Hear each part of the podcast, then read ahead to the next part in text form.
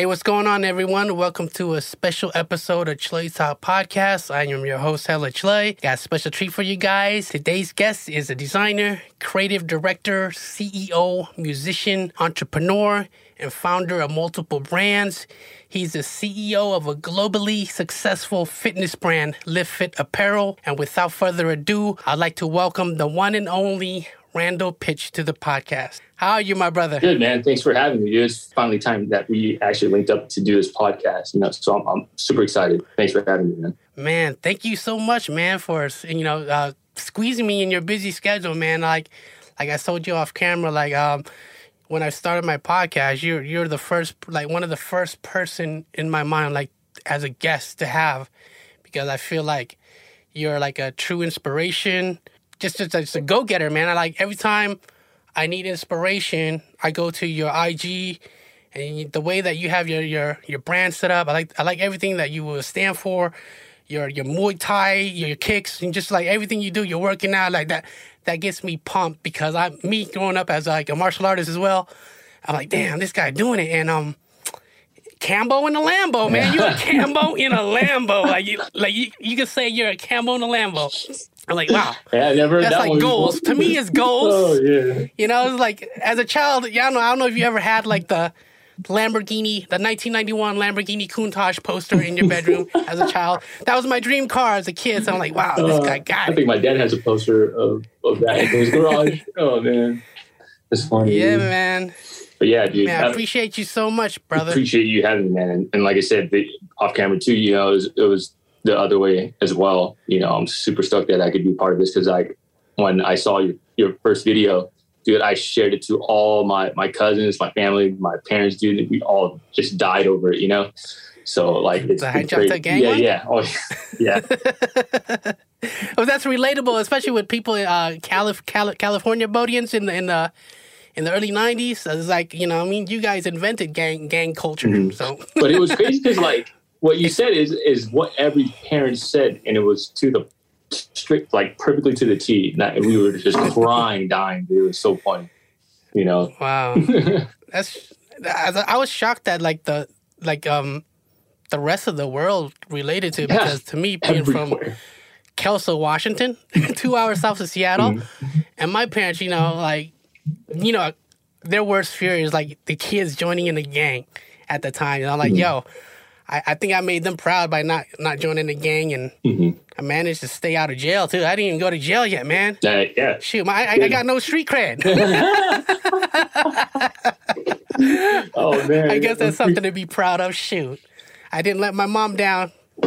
Oh man, that that's I'm not a doctor, but shoot, I'm- yeah. I'm, a rapper, mama, Yeah. or a comedian. Oh, like what's that, huh? You know. I go to school. You know, Yeah. that's all it was. But sure. yeah. So Randall, I want to get to know you. Um, you know more about you. I know that we've been friends on like IG and stuff. Mm-hmm. I want to, you know, interview you. I, I think I've seen some of some of your podcast interviews, but I want to like, uh, you know, know more about you. Like, you know, yeah, personal level Randall Pich, the human being. for sure. You were born and raised in Long Beach, or Yeah. I was born and raised, uh, yeah, born and raised in Long Beach, um, on the east side, where all the Cambodians were at. You know, super mountain East side, side? yeah, the east side, right there. Um, and we moved around a lot growing up when I was like throughout elementary school and middle school, but we stayed on the east side. You know, we were on like Section Eight and stuff like that. You know, so my mom um, just did what she could for us. Uh, my dad lived in Cerritos, so it's not too far, but they had divorced when I was three years old.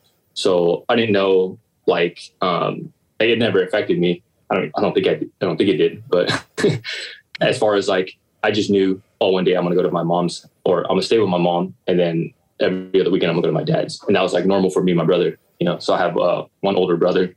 His name is Randy. It's kind of weird, Randall Randy. so Randy and Randall. Yeah, that's that's my dad too. Or was it my mom? Right? I don't know, but they, it's their fault.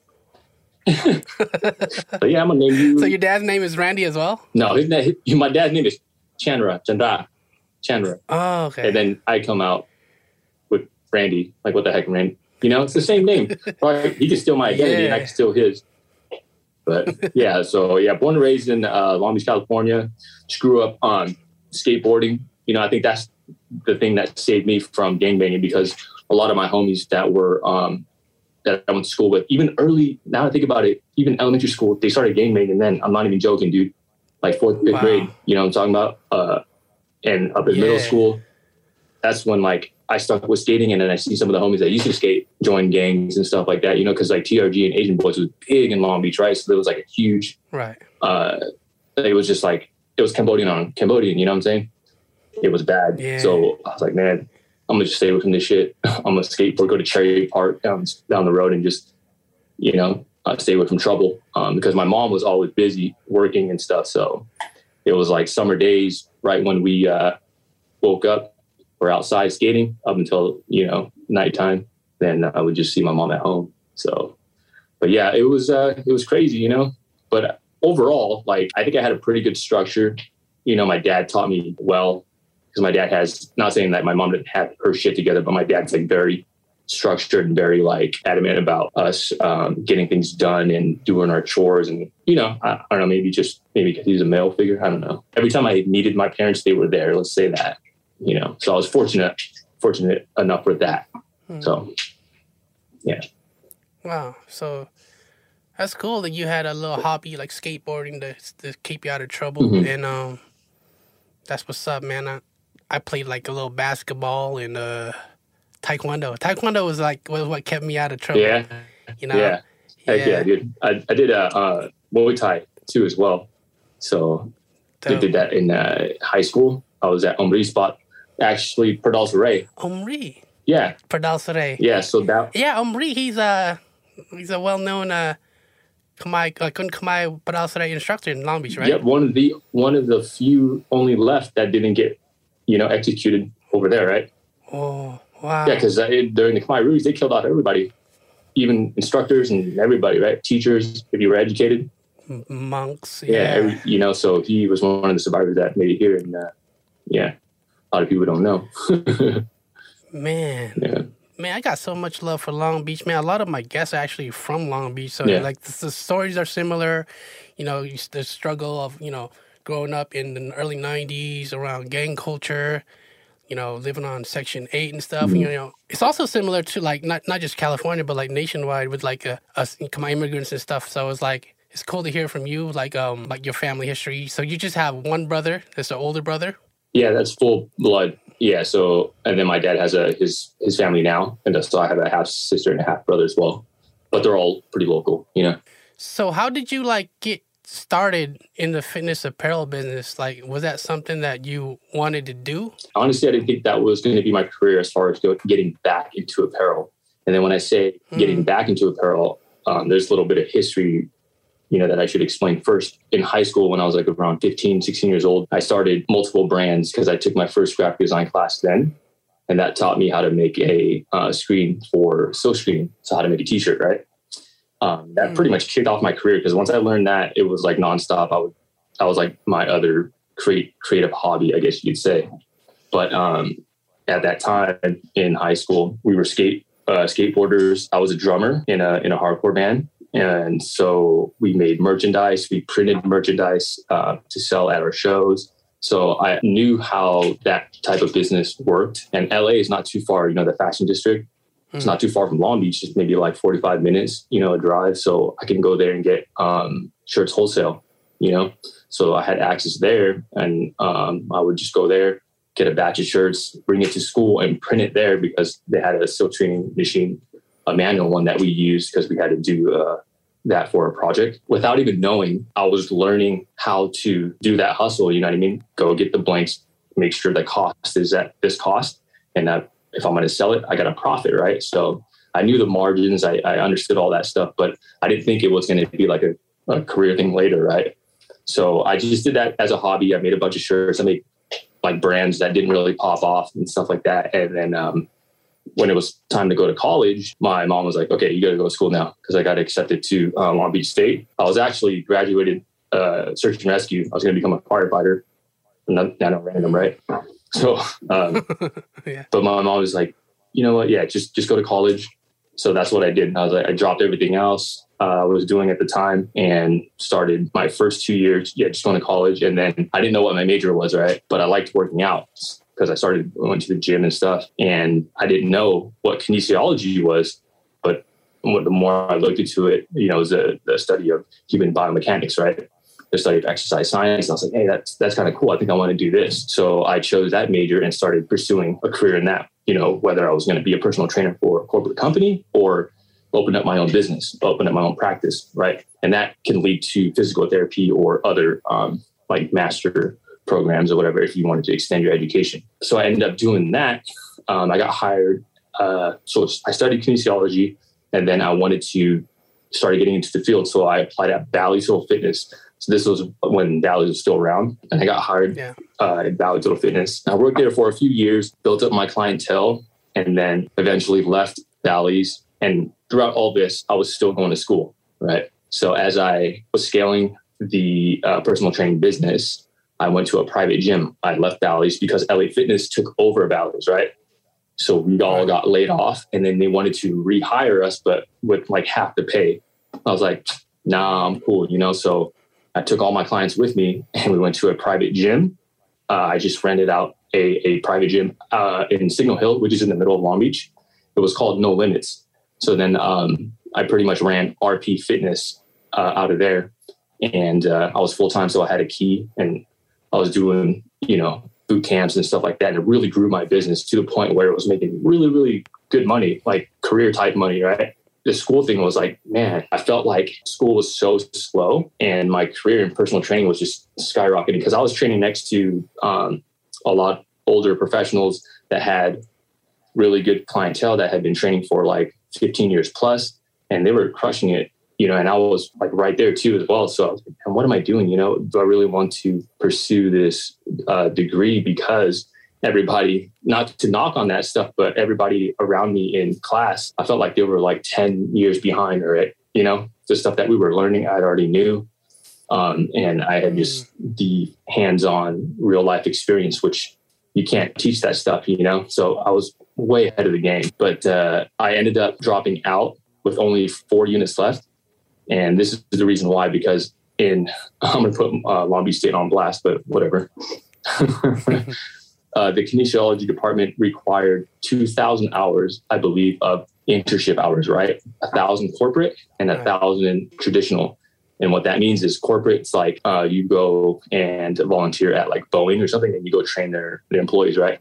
Stuff like that. And then right. the other uh, traditional is like the Bally's Total Fitness, which I had already done but I had worked at Bally's for so long, I did like over 2,000 hours, but they wanted strictly half and half. So then I asked other uh, students and other colleagues of mine, I was like, hey, you get, you done your, your corporate uh, hours. How was it?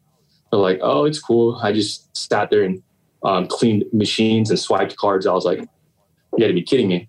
Because like, I didn't have the time to do the internship hours because I had a business that was already blowing up and I had um, the LB clothing thing at the, the little t-shirt store in, in the hood over there. We'll talk about that later too. So I had a lot of things going on, and I was like, "Hey, man, the this my academic career will always be here, right? But this right this success wave isn't. I gotta keep riding it. You know, once you have momentum, you can't stop. So I just was like, you know, forget this.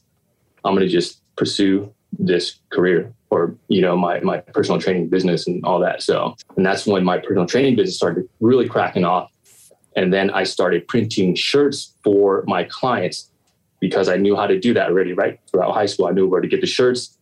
So i just wanted to look dope and have my clients look dope when we're all working out have this like kind of team vibe. So every time they would reorder sessions i would just give them a shirt right for free covers the cost and then um, I would post it on Facebook. We didn't have Instagram back then. Damn, old. Facebook, MySpace. MySpace. oh man, yeah. So, and then people that were my clients started seeing the clothes because I, I know how to graphic design too. So they weren't like ugly designs or anything, but they were like, "Hey, how can I get that shirt? You know, I'll, I'll buy it, ship it. You know." And then I was like, uh, uh, "Okay, I mean, you're not my client, but yeah, it's twenty five bucks here." You know, um, and then that just kind of rolled over and I was like, dude, I got something good here. So I started, I made a, an online store. It was through Big Cartel at the time. They didn't have no Shopify, no nothing like that, right? So I made the Big Cartel, uh, the RP Fitness, and then sold a bunch of shirts. And then once that started scaling, that's when the I was making money while I was sleeping, right? So I was no longer exchanging my service, my time for money, you know. And don't get me wrong, I was already making great money with my training business, but I just knew if I took this to another level, I can really scale this because you know this is e-commerce, this is online. I can really push this around the world, right? And then I just ran with it. Then and then just, this is where I'm at today. Yeah. Wow. To sum it all up, right? You know. Oh, this is inspiring. So you're a you're a self-taught designer? Yes. I took that one class in high school. It taught me Illustrator and Photoshop. And then after that, it was YouTube University. yeah, yeah. I learned everything on YouTube. Man, that's so so cool to hear Mhm. your story. Like it just motivates me. Like uh I feel like your life is like you're born to do what you do. Like everything's happening for a reason. Like Yeah. when you were your parents supportive of you not finishing college? Because like the, to me, like my, when my parents were like, "Yo, you gotta finish college," I dropped out as well because I picked machine shop and got on academic probation. Like I didn't know what the hell I was gonna do with machine. Like what the hell did I pick machine shop for? you know, I'm like, damn it. Now I got bad grades and I'm just not gonna finish school. So school wasn't for me. So, Right. But like, uh, I'm glad you found your way and just everything just worked out and you did your your your your personal training business booming. Yeah. And then you already had the knowledge to, to make cheese or, or clothes, and just people hit you up, and Mm-hmm. Boom, Big Cartel. I, I remember Big Cartel, and uh, it's, it's big. It's still around Big Cartel. So it's like um Yeah. Yeah. that whole e-commerce business is the move, the wave. So you were Yeah. ahead of the game. What year was this? This like uh, the beginning of it. Yeah. 11, 12. This is the was this the birth of Live Fit or the or like the kind of you're about to transition to Live Fit Yeah. because uh, this was RP Fitness, right? Yes, yeah, I, I forgot to mention that. You're right. Um, Live Fit was actually just a slogan for my personal training business, right? Oh. Yeah, so that's where the whole thing came from. Um, and it wasn't trademarked, it wasn't anything yet. I was like, yo, I'm going to use this. And then LVFT came about well, because we just wanted an abbreviation. We just dropped the vowels, and you still can't say Live Fit without, you know, when you just read Right. LVFT, still Live Fit, and that's how that came about. But yeah, man. Um, you know to represent Yes, one right there, exactly. Hey. yep. Um, yeah, and that's that was uh, the start, and then um, eventually down the line, it became so overwhelming that I had to shut down the business. But I had trainers working for me at the time already. Um, you might know them. They're uh, T and Jandar. Uh, they're from Long Beach too. They have J2 Fit now. Uh, I, J2 Fit, right? Yeah. Yeah. I think I have mutual friends. I think G Fun Supreme's homies with yeah, them. yeah, yeah. Bory, yeah, Yeah, yeah. yeah. Bory's all buff now. but yeah, yeah, he- he's, he's fit. yeah. But those guys used to work. what's for- So they're your peoples? They're your Oh yeah, dude! I freaking grew up with those guys. So they used to work for uh, RP Fitness, and then Jandar and T was like under my wing for a cool minute. Had no limits at that gym, right? So I just you know taught them what I knew, and then eventually when I had to shut down my business, I gave them a lot of my professional clients, my clients that were like lifetime clients, you know, because they didn't want to stop working out with me. You know, it was kind of you know, when you're a trainer, you spend a lot of one-on-one time with these people, you know, and they're professionals like engineers, doctors. I had a couple surgeons, and they're just like, oh man, like who am I going to go to? We spend years, you know. It was like almost like I was like a uh, a therapist at the same time. You know, I hear them out, they hear me out. You know, so they all understood why I was going to shut their business down too, because they knew I wanted to pursue live fit. You know, um, but yeah, it worked out, and then still to this day, a few of my really good clients still work out with uh, T and Jandor. I see it; it's it's super dope. You know, and those guys Dope. T and Jandor or JT Fit, they took their personal training business to a whole nother level. Like they have their own gym, they're generating insane, uh, insane amount of revenue. Like I can't believe what they're doing. Like I'm super proud of those guys too. You know, yeah. That's so dope to hear, man. How did it feel when you got to the point where you are in your business today? Like the Live Fit empire started booming. Because I, I don't know, you came out of nowhere. Like Yeah. I didn't know you'd come out until later. Yeah, But like I didn't know. I just saw Live Fit, Live Fit, like the Yeah. just people wearing that everywhere. Like you don't even matter what. Remember, I sent you a picture of somebody at some random function in New York. Like he's yeah, Yeah. I sent you. Yo, this guy rocking Live Fit. So it's like you became kind of like a national brand. Like and like I feel like fitness is like a recession proof business. Like there's Mhm. always people in the gym. So I'm like, you you pick like the perfect niche, the perfect brand right. to, to be in. Like I'm like, damn, you you you got it. Yeah, no, Like, it was. It was take us on that. Yeah, like How did you feel? Like it was. did it It was cool. overwhelm you? it was it was overwhelming but when we started getting some momentum it was just nonstop you know, so I didn't really, I mean, until now, but like for a good four or five years, like there was no time to literally relax and kind of like let it sink in. It was just go, go, go, let's scale, let's scale. It was, it was crazy, you know, like some of the years were even blurred together to me, you know, I was like, oh, what year did we go to Australia? Like we would sometimes um, argue about that. Like, no, it was 2017. No, it was 18 you know, because we were moving so fast, you know, which isn't a good thing, but a good thing at the same time when you're trying to scale, you know. But like it was, mm. I, I, just knew I had to just keep on going, you know. Um, but now that you do look back, it, it is a crazy feeling of how much stuff and how much people we were able to affect and impact. You know, it was wild. Like you're saying, you would just go places randomly and then see our logo or our clothes, and that to me is like man, it, it, became like a household or like a staple type of brand. You know, it's mm. if you go to the gym, you know who we are. You know, regardless what city, what country you're from. You know, um, yeah, it's still wild. Like, I don't know, it's it's crazy. That's so dope, yeah. man. I remember there was a point in time too when I saw uh, like a couple bootleggers you were sharing, like people like selling your your copy. Like, yo, I was at work. Like, uh, I'm like, damn, I was pissed for you. Like, how do they get away with that? Like the bootleggers, how how how, how do you deal with those type of people? It's like a, you write a cease and desist? Like you, yeah. how do you track them down? Like they just take your logo and sell it on their own. Yeah, you you know you can't do the whole cease and desist uh, way. We we've done that in the beginning when I was a rookie, and I didn't know hmm. that becomes hmm. costly. You know, and oh, okay. sometimes when you take uh, like we we ended up going, um, we went after this uh, nutrition store that just blatantly used our logo LVFT uh, whatever, and then sold clothes, and it was it goes in uh, North Carolina or some shit. And then um, wow. yeah, we pursued them, and then we ended up winning, right? But what did I really win? The guy filed bankruptcy, didn't pay anything, and I had lawyer fees. So who really won, Damn. right? You see what I'm saying? Right. So it's like, ah, man, there's just, it, it just depends on how big the scenario is, you know, like I'm sure, like I'm not comparing myself by all means to like Nike, but for Nike, for example, in China, they have factories that make fake stuff and they'll shut down and move on to the next. There's just things that you can't stop in the black market, you know? So we try to produce things here and there that have like the little symbolic um, labels of authenticity now. You know I'm saying? Things like that, you know, that it's real, you know? Because there's, man, we ordered some, a pair of shorts from Vietnam because we just saw the site. We're like, damn, let's see if it's legit. The shorts came in, the size small was fucking small and they had a tag that said Doctor Muscle on it. I was like, oh my god, it was terrible. but you know, yeah. But right now, dude, you know, you made it when someone when someone bootlegs your stuff. You know, you made it. yeah, yeah, exactly. That's a good way to, to see it. You know, but it's inevitable. You know, once you get big, people are gonna do that. You know, and you just focus on yourself, make sure you're still growing, make sure you know your, your team's good. So it's, it's going to come with the territory. Yeah. How important is it to have a team? I, I know that you uh you have a whole warehouse now, like mm-hmm. right. So it's like you're not by yourself. You got a whole yeah. staff, right? Like how, how tell us about your staff. Yeah. Like uh, how how'd you guys uh, link up and stuff, um, and how many people work yeah, so under the brand? Prior uh, to the pandemic, so in California, we were forced to furlough people. You know, we had we were forced to lay people off. Um, mm-hmm. So a lot of people don't get to see that side of things from the employer side, right?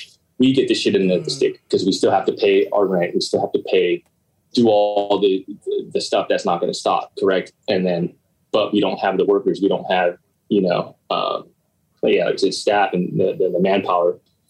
But uh, yeah, before the pandemic, we had about 30 plus employees, and that's that was in house. So they, they had like a W two actual on payroll, and then we would have like a team of athletes and ambassadors that are contracted, so they get a 1099, right? So total be almost like 50 people plus, you know, on the whole squad.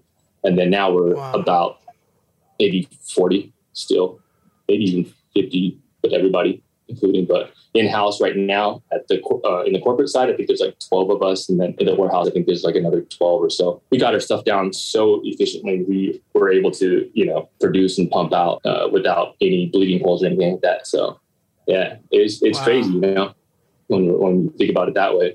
But um, we're wow. still hiring here and there, but you know, a team is very crucial. You know, this is one thing I've learned and I had to relearn and relearn again is to delegate. Um, I just took this uh, course, Echelon Front, with Jocko and JP Donnelly, a bunch of Navy SEALs.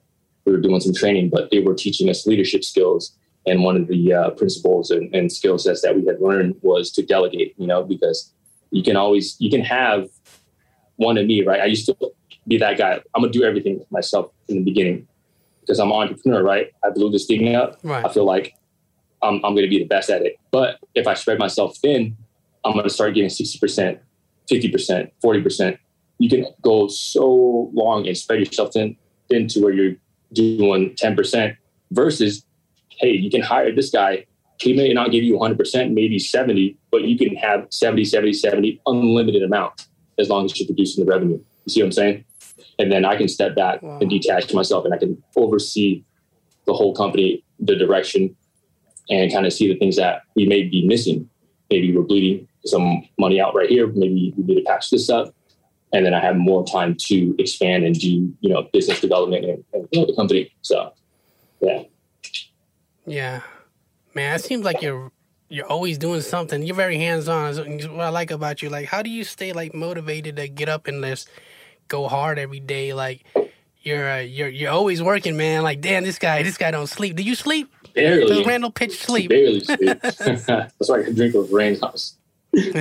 no, but um, lately, actually, um, I have been able to be more hands on, and the reason is because I have a pretty fucking dope team to handle their shit you know, and that's very, very hard, especially nowadays. New hires, they just want shit so fast. They don't know how to work for it. You know what I'm saying? Mm-hmm. Like I work regular fucking telemarketing job type stuff. Like, dude, it just sucks. I've done construction, I've done all kinds of stuff. And I know like when you clock in for like a corporate company, you better do the shit right. If not, they, they don't even talk. They're just, you're, you're done. Right. So I learned that and they're very cutthroat and that's just how the workforce is, right? So then I, I learned that, took that into consideration. I wanted our staff to be, you know, like more family oriented, like just a bunch of friends. So uh, when I go to work, I don't feel like I'm going to work. Now, what one thing I've been focusing on is really letting them do their job because they, in their position, they probably know more about their job than I do, right? So, right, letting them mm-hmm. do their thing, me detaching gives me just more time to maybe hire more people and um, just grow the business and stuff. But you know, we have a pretty pretty tight knit group here.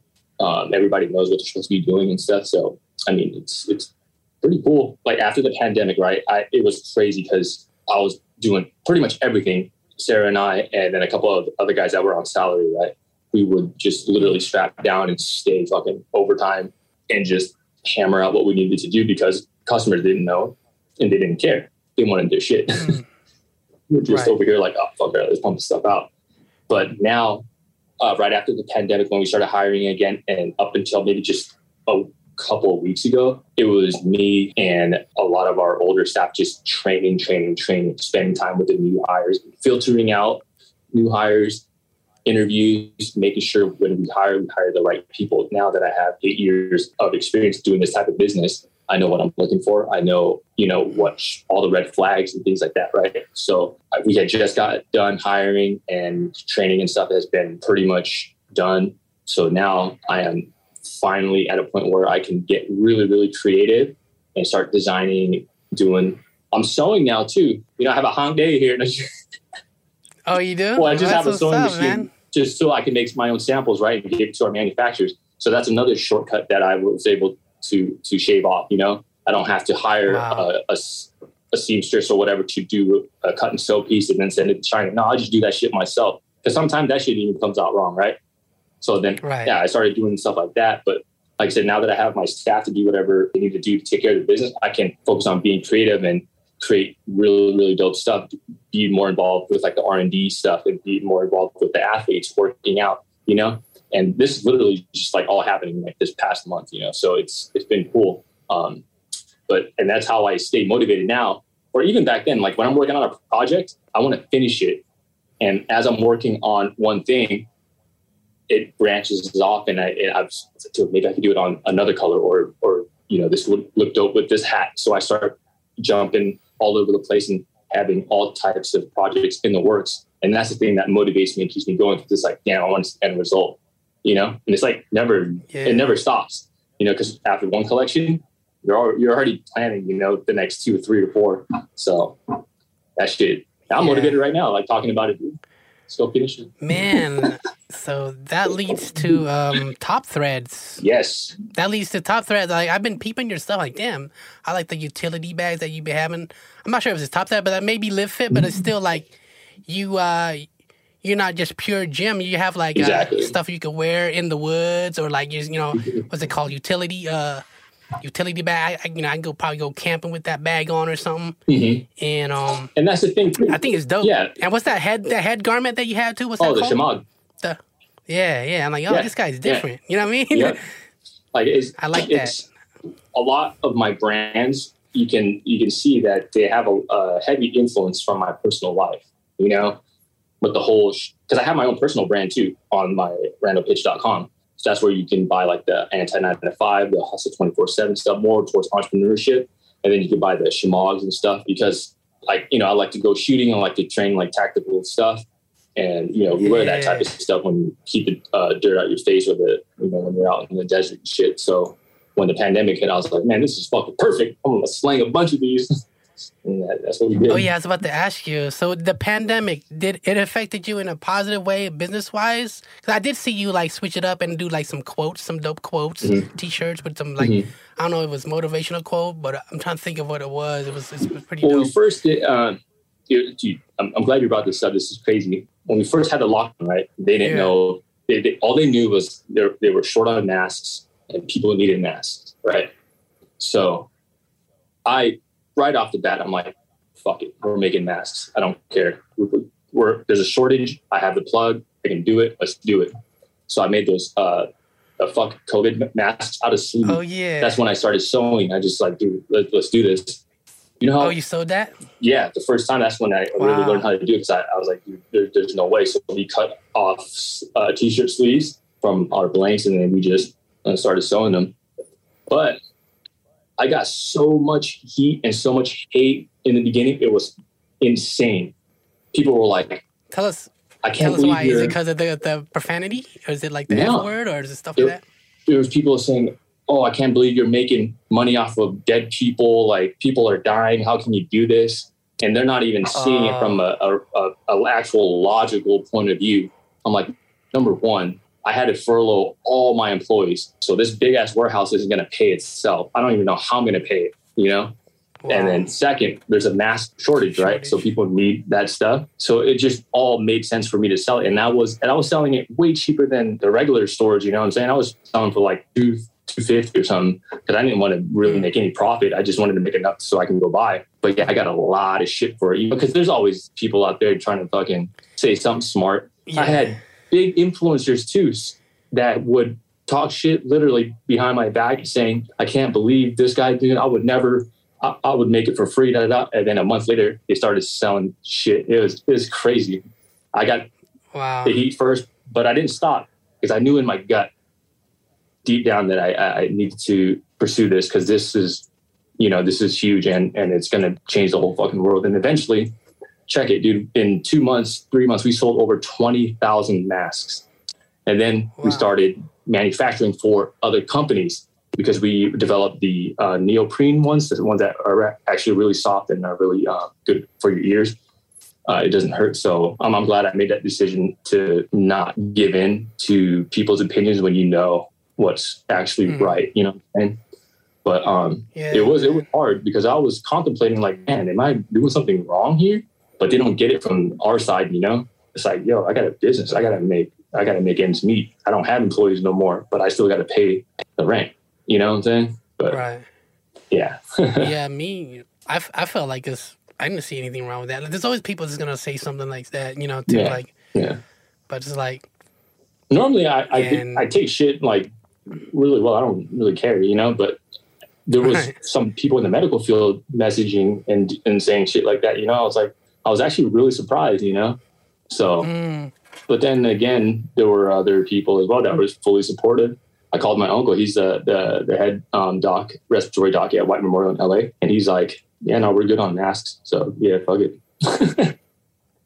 Yeah. fuck COVID. You know what I mean? It's not like you know what I mean. It's uh, that man, like some people, some people, you know, like the pandemic, man. I seen businesses shut down, Dude. like that's business that's been around for like twenty years shut down. Like, damn. Yeah, it was Only the strong survive. So I'm glad that you're able to switch it up Yeah, and yeah. adapt with the time, man. Like some people will probably just curl up and die. You know, like, oh, like, what am I gonna do? But Yeah. like, yo, you got to do something. So I'm like, damn, that's in, it's inspiring me to like go ham. You know, just like you know, just figure it out. figure it out. Figure it out. So, yeah, a lot of the stuff that we had um, was overseas too. And what had happened during the pandemic, borders got cut off, right? All import exports cut off. Well, I had a quarter Oh. million out in China, fucking cut off.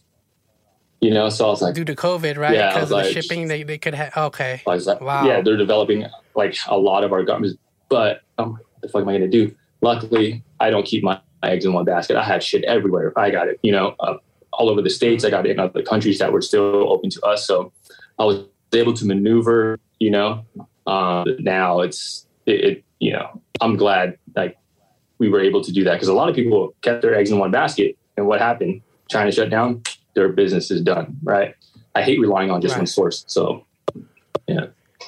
Which leads to my other question I wanted Mm-hmm. to ask. Um, so you're like a self-made millionaire. Like, um, you can't just have one st- stream of revenue to, be- to be successful, right? So Mm-hmm. you have multiple revenues. What, what else do you do besides apparel? Do you do you invest in real estate? Do you own real estate, or do you do like stocks and crypto, whatever? Let Mm-hmm. Yeah. us know. I want to know. Yeah, yeah. So I do invest in real estate. I'm a part of Commune Capital, which is uh, with a bunch of pro skaters. Mikey Taylor is the president and owner um, of Commune Capital. So we get we have like a couple apartment buildings, we have storage units, and those type of uh, investments. You know, I think we just uh, flipped a apartment on Long Beach Fifth and um, Cherry. it was like an old uh, senior home or something like that, but uh, it was we bought it out, renovated it and stuff like that, and then fixed it all up and then now I think it's making really, really good, um, good revenue, you know, through just other families and stuff. Because there's a ton of senior homes around there already. Yeah, so real estate, yeah, I got that, got that down, and then I'm looking right now to just inventory is pretty low right now, and the costs or the prices are high. But as soon as it gets down, I'm probably gonna just get our own multiple like single family homes. But uh, yeah, so that's one source of uh, revenue, and then I have all my brands here, which is Live Fit Apparel, Top Threads, and then I am a silent partner in Gold English, which is a tattoo inspired brand with my one of my old homies, Tony um, Median. He actually just or he won one of the Ink Master seasons, and uh, but I known him way before he actually tattooed my hand here when I was like 18 years old years ago. But yeah, I have that brand, and then um, what else? Stocks and stuff like that. I used to do it. I did it 2014 and 15, um, but I invested. I had a private investor at a private portfolio. I lost, I think it was like 50 or 100 racks in a week. Wow. I, I invested in just it was just bad timing, and I learned right then and there. My my CPA even tells me it's like he warned Sarah too. He goes, you know, he's going to do it anyways. So let him learn. So it was uh, I forget what year, but it was the biggest crash after two, 2008. So know, Mm. there's no way around it. So then I stopped doing stocks and stuff, but then I um, started doing crypto. But I was doing crypto way back. You know, this is when like Bitcoin was like 60 bucks or so. Because my Wow. cousin Ricky, he used to play uh, like World of Warcraft, Diablo, and stuff. And he used to buy weapons, right? And you can only buy weapons with like Bitcoin and shit. So you know, it was like way back then, you know. So that's how I found out about it at first. But then, uh, yeah, I have uh, a few cryptos. I have a few bitcoins. I was doing all that stuff a while back, and then now I'm just letting it because it kind of leveled out. I'm gonna just let it sit, uh, sit there. But right now, I think you know our house that I or my house right now that I have, the equity on it is already skyrocketed. So I'm gonna probably pull some out and then use that as well on more real estate stuff. So So yeah, but there's always something else, you know. Like I have the other business too. Yeah, Skylab prints. So we print like canvases, posters, and stickers and stuff for other companies and brands, you know. So that's an extra stream of uh, revenue. And then, yeah, I don't know. I'm always it's, called You know. Skylab. Skylab Prints. yeah, Skylab prints. Yeah. So like you Oh. can just go on the site. You can take a photo on your phone. If it meets the requirements, upload it, hit submit, and we'll print it and then ship it out. yeah. I love it. Yeah. So yeah, like I'm always looking for another hustle. You know, I'm always hustles. that. You have a lot of multiple hustles. I love to see it. Um, mm-hmm. yeah, I was about to say like um, there's always something new too. Like uh, I mean, I don't know if you heard of NFTs. Will there be a Randall Pich NFT? You know what? It's like a non fungible token. Like I don't know. It's like a digital art that's selling. I'm like, damn. Yeah, I, I can see you selling a digital art for, especially your quotes or something. I mm-hmm. think I think people would buy it. Yeah. And they pay top dollar too. They ain't now this ain't no hundred dollar house. People buy paying fifty thousand for like a Tekashi six nine poster. Like, come on, who was doing that? Like, you no way. oh yeah, man. I, I, got I got to research this NFT thing, man. Yeah. Like one day, man. Yeah. Gotta stay hip hip to the times. yeah, but right now, I mean, like like you said, I'm, I'm I'm at a pretty good point, you know, like where it's not money that's gonna like fulfill whatever that I'm after. You know, it's more now I got I want to spend time with the family. I want to be less stressed, you know, and, and I just want to uh, have fun. You know, that's where I'm at right now, like my, my state of mind. You know what I'm saying? But if the hustle does come up or some opportunity comes up, I'm not gonna, you know, doors are always open. You know, I always say that. Definitely. Yeah. Yeah, which I was gonna ask you, which leads to um what's your greatest joy in life? Would you say uh fatherhood? Like how, how's being a parent changed your life? Because you're you're a new parent, right? Yes. Like maybe a couple years in. Yeah, yeah. got some beautiful beautiful kids, by the way. Thanks. Thanks. Tell us about that. Yeah, so I have a daughter now, Reese. She just turned two on uh, June fourteenth, so she's about two in a month. Um, but it's it's great now. Like it's crazy. She was born, and then I all my priorities and all everything just changed. Like I don't even care about my my my toys. You know, like I didn't drive my R8 for like a year after she was born. The Lambo, I don't even drive anymore. Like I I just ride all my Harleys. You know, I got like four bikes now just so I can clear my head. But it's just the priority priorities change. You know, like when I go home or when I'm uh, the weekend's coming up, I look forward to staying home and just kicking it with her. You know what I mean? It's, it's weird. Like I don't really mm-hmm. give a shit about anything else. It's so wild. And I, I thought I would be like, I'm going to bring her and hang out with my friends and show her like, no, I just want to be home with her and uh, with Sarah and just hang out and do nothing. You know, that's like the greatest mm-hmm. feeling ever when you have nothing on your mind or nothing on the schedule and you're just living in the moment at the time, enjoying, you know, your family. It's fucking awesome. And so I, I sound so old saying that shit, dude. you know? No, but yeah, that's that's, that's like that's goals, yeah, man. that's my my joy right there. That's what yeah, I'm chasing. so she you just have one daughter, right? Yeah, one. She's, it's like she's one. She's one. She's one uh, two. I have one daughter. She's two, two years, old, old, and I have a niece too. My brother um, has a uh, daughter. She's think about four or five. Um, she's older than Reese, so so I got you know experience taking care of her or babysitting her whenever I could at the time. But but yeah, when you actually have a baby and it lives in your house, it, it fuck you, you don't sleep for the like first year. you do not changes. sleep it's fucking insane. Yeah.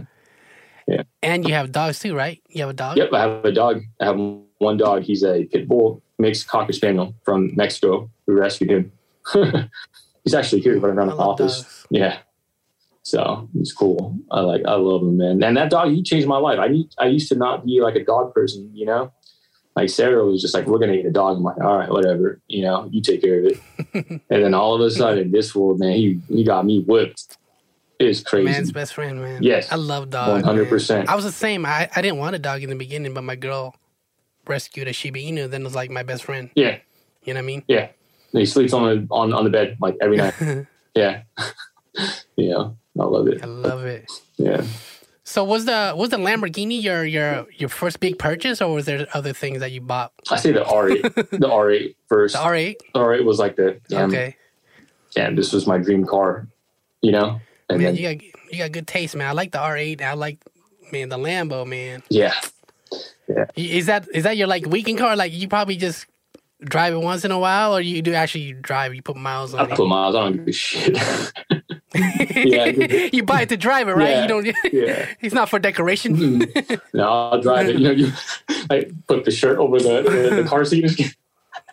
What's no. the fastest you've driven it? Oh man, I I took it one time, I think 150, 160 down the 405. I don't know why I'm saying this, but yeah, I, we were, I was smashing wow. through the fucking the light or the the dotted uh, things turning like solid. That's how fast it was going. I was like, holy shit. Man. Yeah, it was pretty crazy. I've, I've I've never ridden in a Lam- Lambo before, so Oh, dude, when you come I down, visit, man, go. give me a ride down the Yes. block or something, man. Just No, we'll take it out. speed limit. I'm Next scared. time, next time you cruise down to, to Long Beach, because you come down here quite often, right? Yeah, it's been a while, but I definitely plan on to now that everything's you know starting to open ag- again. But you know, Yeah, you cruise down. You, you come down to the warehouse, come check out the warehouse, and I can show you around over here. You know, but what I would love that. what's crazy is LA just got uh, masks mandated again. Mhm. So Is that Velter? Is the the variant over there now too? Like that Delta of COVID? that's what they variant? say, dude. it's I don't like- know, but I- I'm over here now in Orange County, in Huntington Beach, and we're pretty much free here. We can do whatever We're we open. want. Yeah, yeah, You know, and it's it's fucking awesome over here. Yeah. yeah. New York's open now too, so it's like I I did a whole year of being scared. Like, yo, I'm gonna be scared. How was that more, for you? man. Yeah. Um, it was pretty. Uh, like I was pretty kind of like I didn't really. I wasn't scared of COVID. Like I just like my my family that I'm, I'm with. You know, my my girlfriend's grandma live Yeah. here too. I was just more more. Uh, afraid of their you know, just you know bringing it over Right. and chlong it to them you know like Right. I, if, I, if I didn't get it in a year man when am I gonna get it I was kind of like yo is it gonna happen Exactly. but I do Exactly. it's real like people around me had it Yeah, like uh yeah. I know an old coworker that passed away rest in Oh peace man. Wendy Who, Yeah. but she she passed away. But um, you know, it's real. But at the same time, like, damn, do I want to live my life in fear Right. for a whole year and just kind of stay in my room? I mean, like, Yeah. I gotta go outside and like, New York was pushing. popping up a lot in in our news. You know, so yeah, yeah. At one point, it was the epicenter. You know, mean, like, damn, it was crazy over here. Yeah. like, And then I then I went to Cali. That you guys, you Yeah. guys went to the beach with it. Yeah, you guys were chilling at the beach. it it was like a never-ending cycle. Then it was Arizona Yeah. and like Miami. Miami don't give a shit, Miami, man. Miami partying. Yeah, dude. I was just over there. Miami been open. Yeah, they've been open. They're like, what? What? What pandemic? yeah. Yup. Yeah, man. Yeah. That's good though. Man, Randall, what's what's your definition of success? Ah, I would say now is just happiness, dude. Like true happiness, man. A calm, peaceful state of mind, dude. Like as cheesy as that sounds, or however you guys take it, I think that is like the really, really true definition of like true success. You know, because like I, I I've been to the point where I've had it a lot, you know, where you can go out and party, do this, that, own whatever the fuck you want, you know. But then at the end of the day, like the stuff just wears off, man. You know, like the cars and all that stuff, like it wears off, the toys and stuff. So you know, but true happiness is like literally just just or success is true happiness and and health and wellness and your family, if that makes sense. Yeah.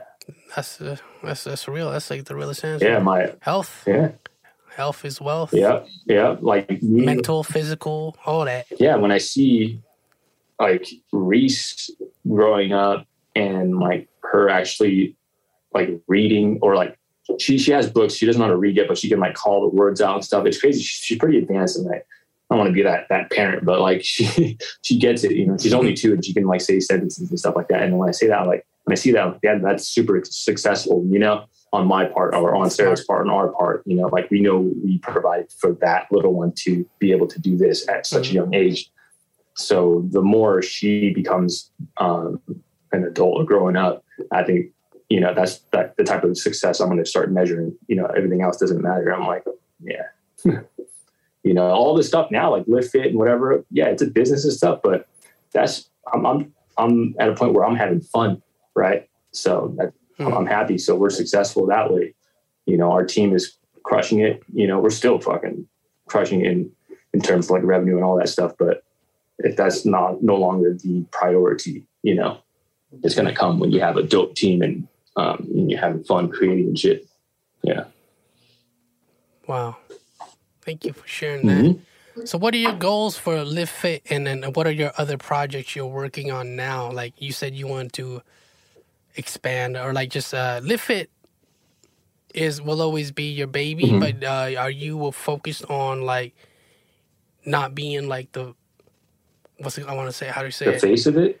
the face, Yeah. the face of Live Fit. Yeah. It, that's like a, like a ongoing battle right now. Um, because my staff the, the corporate office people, they know that I have to be the face. You know, they see the numbers and stuff. The more I am involved and are on the social media on the Lift side, the revenue like jumps up, you know, and that goes even with like all the athletes that we have. No one has as much influence as myself, you know.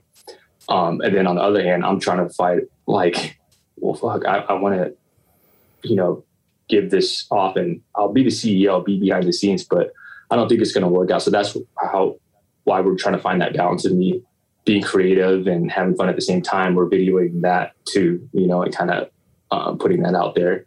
And then I'll jump in front of the camera if um, need be, you know. Uh, yeah, believe it or not, I, that, it's exhausting. it's exhausting standing there flexing and having someone take a photo. Sounds lame, but you know, I, I, just, yeah. I mean, the next move now for me is um, really focusing on my team and really focusing on the wholesale um, side of uh, uh, the Department of Lift Apparel because when the pandemic hit, we had, I think we had what over thirty some international accounts, and they all got, you know, cut off.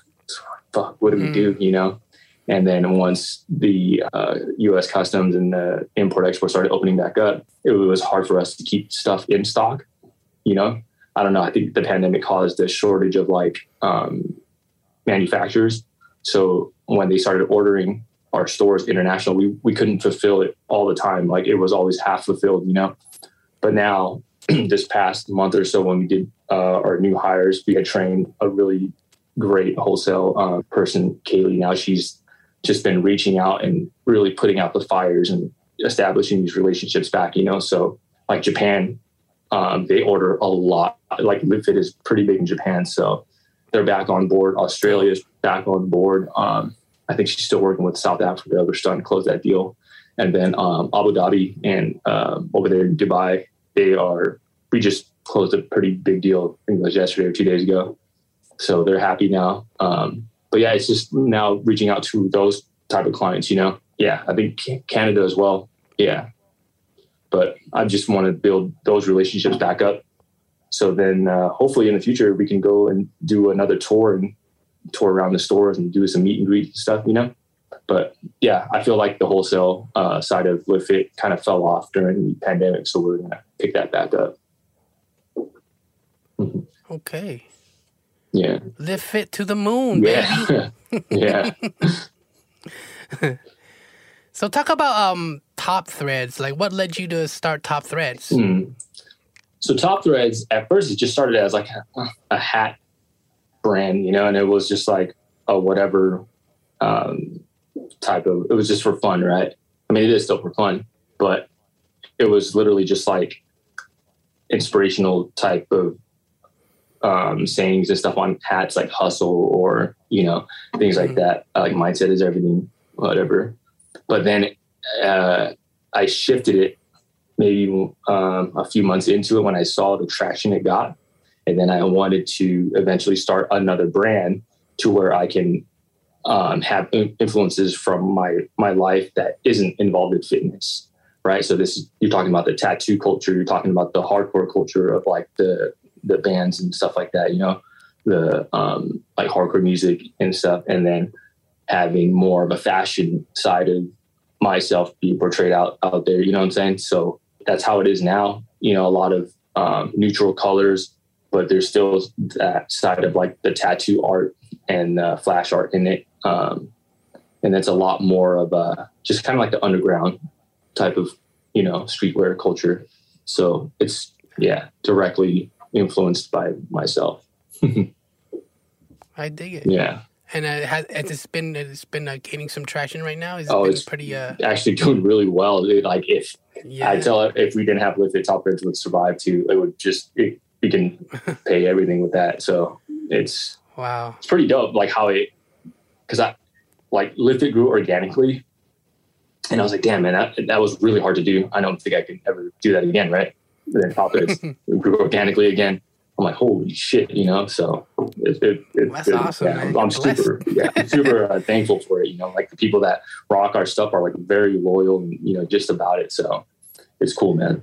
Yeah, yeah. I like I like your designs, man. They're clean. They, they're not doing. It's not too crazy. Yeah, and it's not too crazy. Just just simple, Not- clean. it's clean. Yeah, Yeah. yeah. That's my style. So So I'm gonna have to cop some. Um, would you classify it as like a like a urban wear, or is it like more kind of casual wear for like, just, like everyday f- clothes? Like I mean, yeah, or is it like skate wear? Can it's got both. It's got both sides to it. You know, it's got that uh, more like higher end casual type of wear. Then you do have like the urban wear where there's those t-shirts with the tattoo art on it. You know, so you can find all kinds of different um, wardrobes in on the Top Threads website. You know, it's pretty cool. And we have like accessories and stuff too, like the the dual knuck rings and stuff.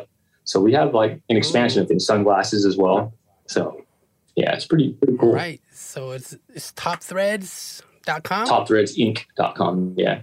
topthreadsinc.com Yeah. for those that want to go check that out and uh, live fit for the the fit fitness folks. Mhm. Man, I don't even know no other name besides Live Fit and Lululemon right now. That's fitness. So like, for someone, yo, I know Randall, and, and, you know, it's like, yo, I know this guy, like, and he he he runs like one of the biggest fitness empires out. Like that's so dope. It's to- crazy, man. To be a part of your, to be your friend, man. To just to know Yeah, you, and, uh, definitely, dude. to get all these gems from you. I'm soaking it in. I'm inspired, man.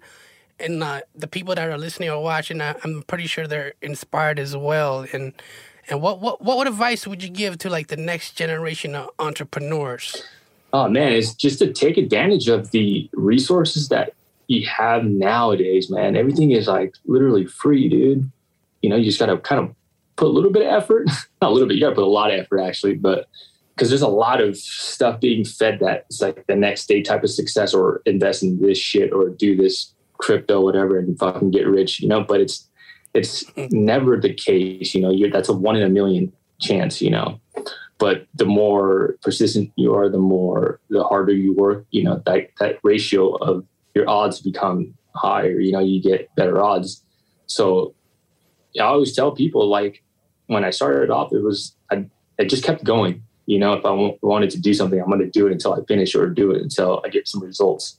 But you have to recognize when you have to scrap that shit and move on to the next you know but as far as putting in effort and working hard man i don't know man because like this generation it's very hard to show them that because you know i've, I've gone through i brought in some interviews and um, or hung around with other younger guys that have seen me work and like because they just kicking it with me in the office trying to pick my brain and they're like damn you really in like oh, i'm tired i'm gonna go i'm like all right dude cool man you know but i'm still working i'm grinding like i'm literally doing a lot you know because that's just what it takes. You know, you got to be, I guess you got to be obsessed. That's the thing. You know, people nowadays are not obsessed with what, uh, what they're trying to do to succeed. You know, you have to become obsessive about it.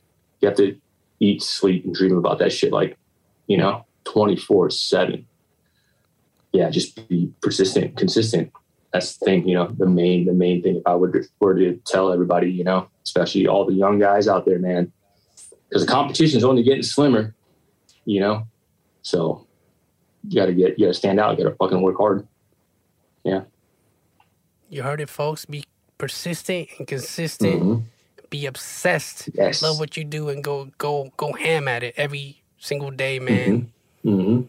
One hundred percent. Man, Thank you for all the jewels and gems, Randall. Of course. you brought a lot of value to the podcast and um I'm hella I'm hella excited, man. I'm hella happy that this is finally happening, man. Yeah, I'm like stoked, dude. I, I remember I asked you like a couple weeks ago and then you you went MIA. I mean like, damn, did I say something wrong? Yeah. I was looking at my phone. Oh, shit. I gotta go. he ghosted me. but I understand you're busy. Yeah, the next thing you know, you're in Utah. You missed the flight. Yeah. Okay, Oh, busy. yeah. Dude, wild, man. Yeah. Man, but shoot, I'm glad I, you know, we made it happen, Yep. and um, man, I look forward to what what's next for you, man, and your family. Mhm. Man, I gotta ask you, man, some some some fun questions. Mhm. Like, uh, Of course. what's your favorite Khmer food? The world wants to know what's your favorite Ooh. Khmer food. There's a okay. Too many. There's, yeah, there's a It's lot. too many, right? There's a lot. You know, it, it, It's a hard question for me too. I say salamat yukrung, but like I like to think about. I'm a simple dude. see, yeah. I'll say beef sticks though. You know, the psycho. The yeah. lemongrass beef stick, the chicken. Yep. Yep. You, you, Or taco. And uh, do you like the stuffed chicken wings? The stuffed chicken wings with the lemongrass, man. You know what? I don't. I- I don't like this stuff. You don't like no. that? Oh, my sister Yeah, makes the best That's ones. that's one thing. Yeah, I, I don't like that, but I, I like the taco. That's man. I got some at home oh, right now. man. Say less. Taco is like a ultimate comfort food. I could just have that with rice. I don't need no soy Yeah, I sauce. I don't need no nothing. nothing. Just Taco that, rice. just rice. It's it's already choo choo. You like the That's sour it. ones, right? Yeah, That- mm. man. man. What do you get your taco, by the way? Did you get it locally or do you have family members that make it? Or Uh, yeah, I think my mom she goes to Riverside Market store? in Long Beach. She'll just go pick it up over there, you know. And you know what's crazy? I, That's I didn't used to crave Cambodian food until I left my mom's house. Really? Man, I'm craving some Wow. salamachu, craving some, you know, some some calms, baba, you know. All, like, damn, man. That's You how know? it goes, man. Yeah. Nothing, no, nothing's better than mom's cooking, man. Like when I left, like shit, man. You always miss home cooked Mm-hmm. Cambodian hmm food. And then, yeah, there's just a regular grilled chicken, you know, the like a lot, whatever the the the typical one that you grill at the barbecues and stuff, you know, at the parties. Yeah. and I eat that stuff all day. Yes. You know, but balhok and all that stuff too. I love that stuff as well. Yeah, and you know, mom, mom, Yes, with the the mom, the oh, like the, the the it's like in a jar. It's fermented. It has like the la- lahong Yes. and some like shrimp in there and salmon. Oh, I'll eat that with just rice. And dude, Sarah thinks I'm So tripping, good. dog. because it smells like death when you open it. Like it smells like rigor mortis. Yo, Sarah, it stinks so good. Sarah labeled our refrigerator and microwave. I shit you not, bro. It says Randall's section.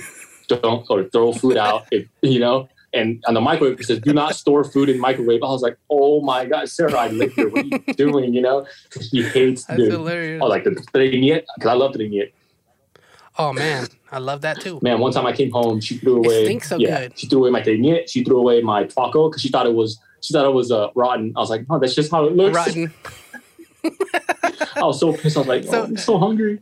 Th- Does she like my food at all? Like any of it? Any of the dishes? She likes the more more on like the Thai side, normally like mikatang and stuff. She'll like that. Uh, she likes uh, Yeah. the kadil, you know, because she's um, gluten intolerant. She's uh, celiac, so she can't have gluten.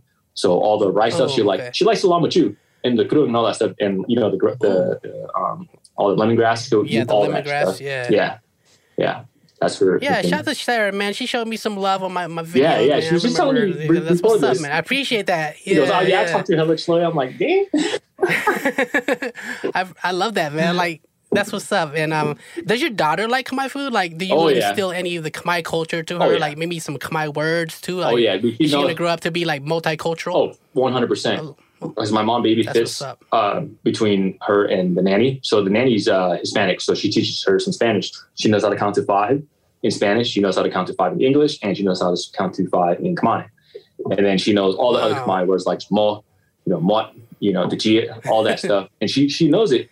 Even when she was like one and a half, my mom like, anak bako, and she goes. You know what I'm saying? Like she she knows, man. It's it's so cool. Man, kids learn, man. They they they observe like a sponge, man. They they chalat, man. That's what's up, man. Mm-hmm. yeah, yeah, for sure. But yeah, she she's definitely exposed to all the, all the cultures. You know, that's uh, one thing in our family. Like my niece, she was uh, she's half uh, Mexican, and she's exposed to everything. You know what I'm saying? So uh, the kids that you know that grow up around us, very non-ignorant, very open-minded. You know, it's cool. Yeah, yeah. Thank you so much, Randall, for for blessing me with your presence. I want to let you know that I support you a thousand percent. I'll let you know when I'm in town and we link up and then give me a tour. Yeah, man. Your meet your peoples. Take me a spin in the Lambo. Yeah. You know, and um, it's gonna be fun, man. And um, much success to you in your future. And um, any any last words sh- or shout outs or anything you want to promote to end this to end this on a good note? No, I just wanted to say thank you for having me. You know, I've been watching your stuff before I even reached out to you, before we even linked up, you know. So this is like really cool for me. It's really cool uh, for everybody here, you know, because they all know of you, you know. So like, I just want to be, uh, I just want to say thanks, you know, for for having me be a part of this. Um, like I said before, like it's been a minute since I've done anything outside of my work, you know you know, and I get hit up a lot, you know, but I wasn't going to let this one pass by. So I don't know. I'm just stoked to be a part of the Hella Chloe podcast, you know, and Oh, I will definitely take you up on your offer when you're in town. You don't hesitate, you know, like just hit me up. Like, uh, I'm not in Long Beach anymore, but I'm down the street from Long Beach, you know, but I'll take you in. You can Okay. meet the staff and stuff, you know, we can get a workout into, and then I'll take you on the Lambo. I'm down. yo, and uh, same same if you're in the East Coast, Mhm. New York, Philly.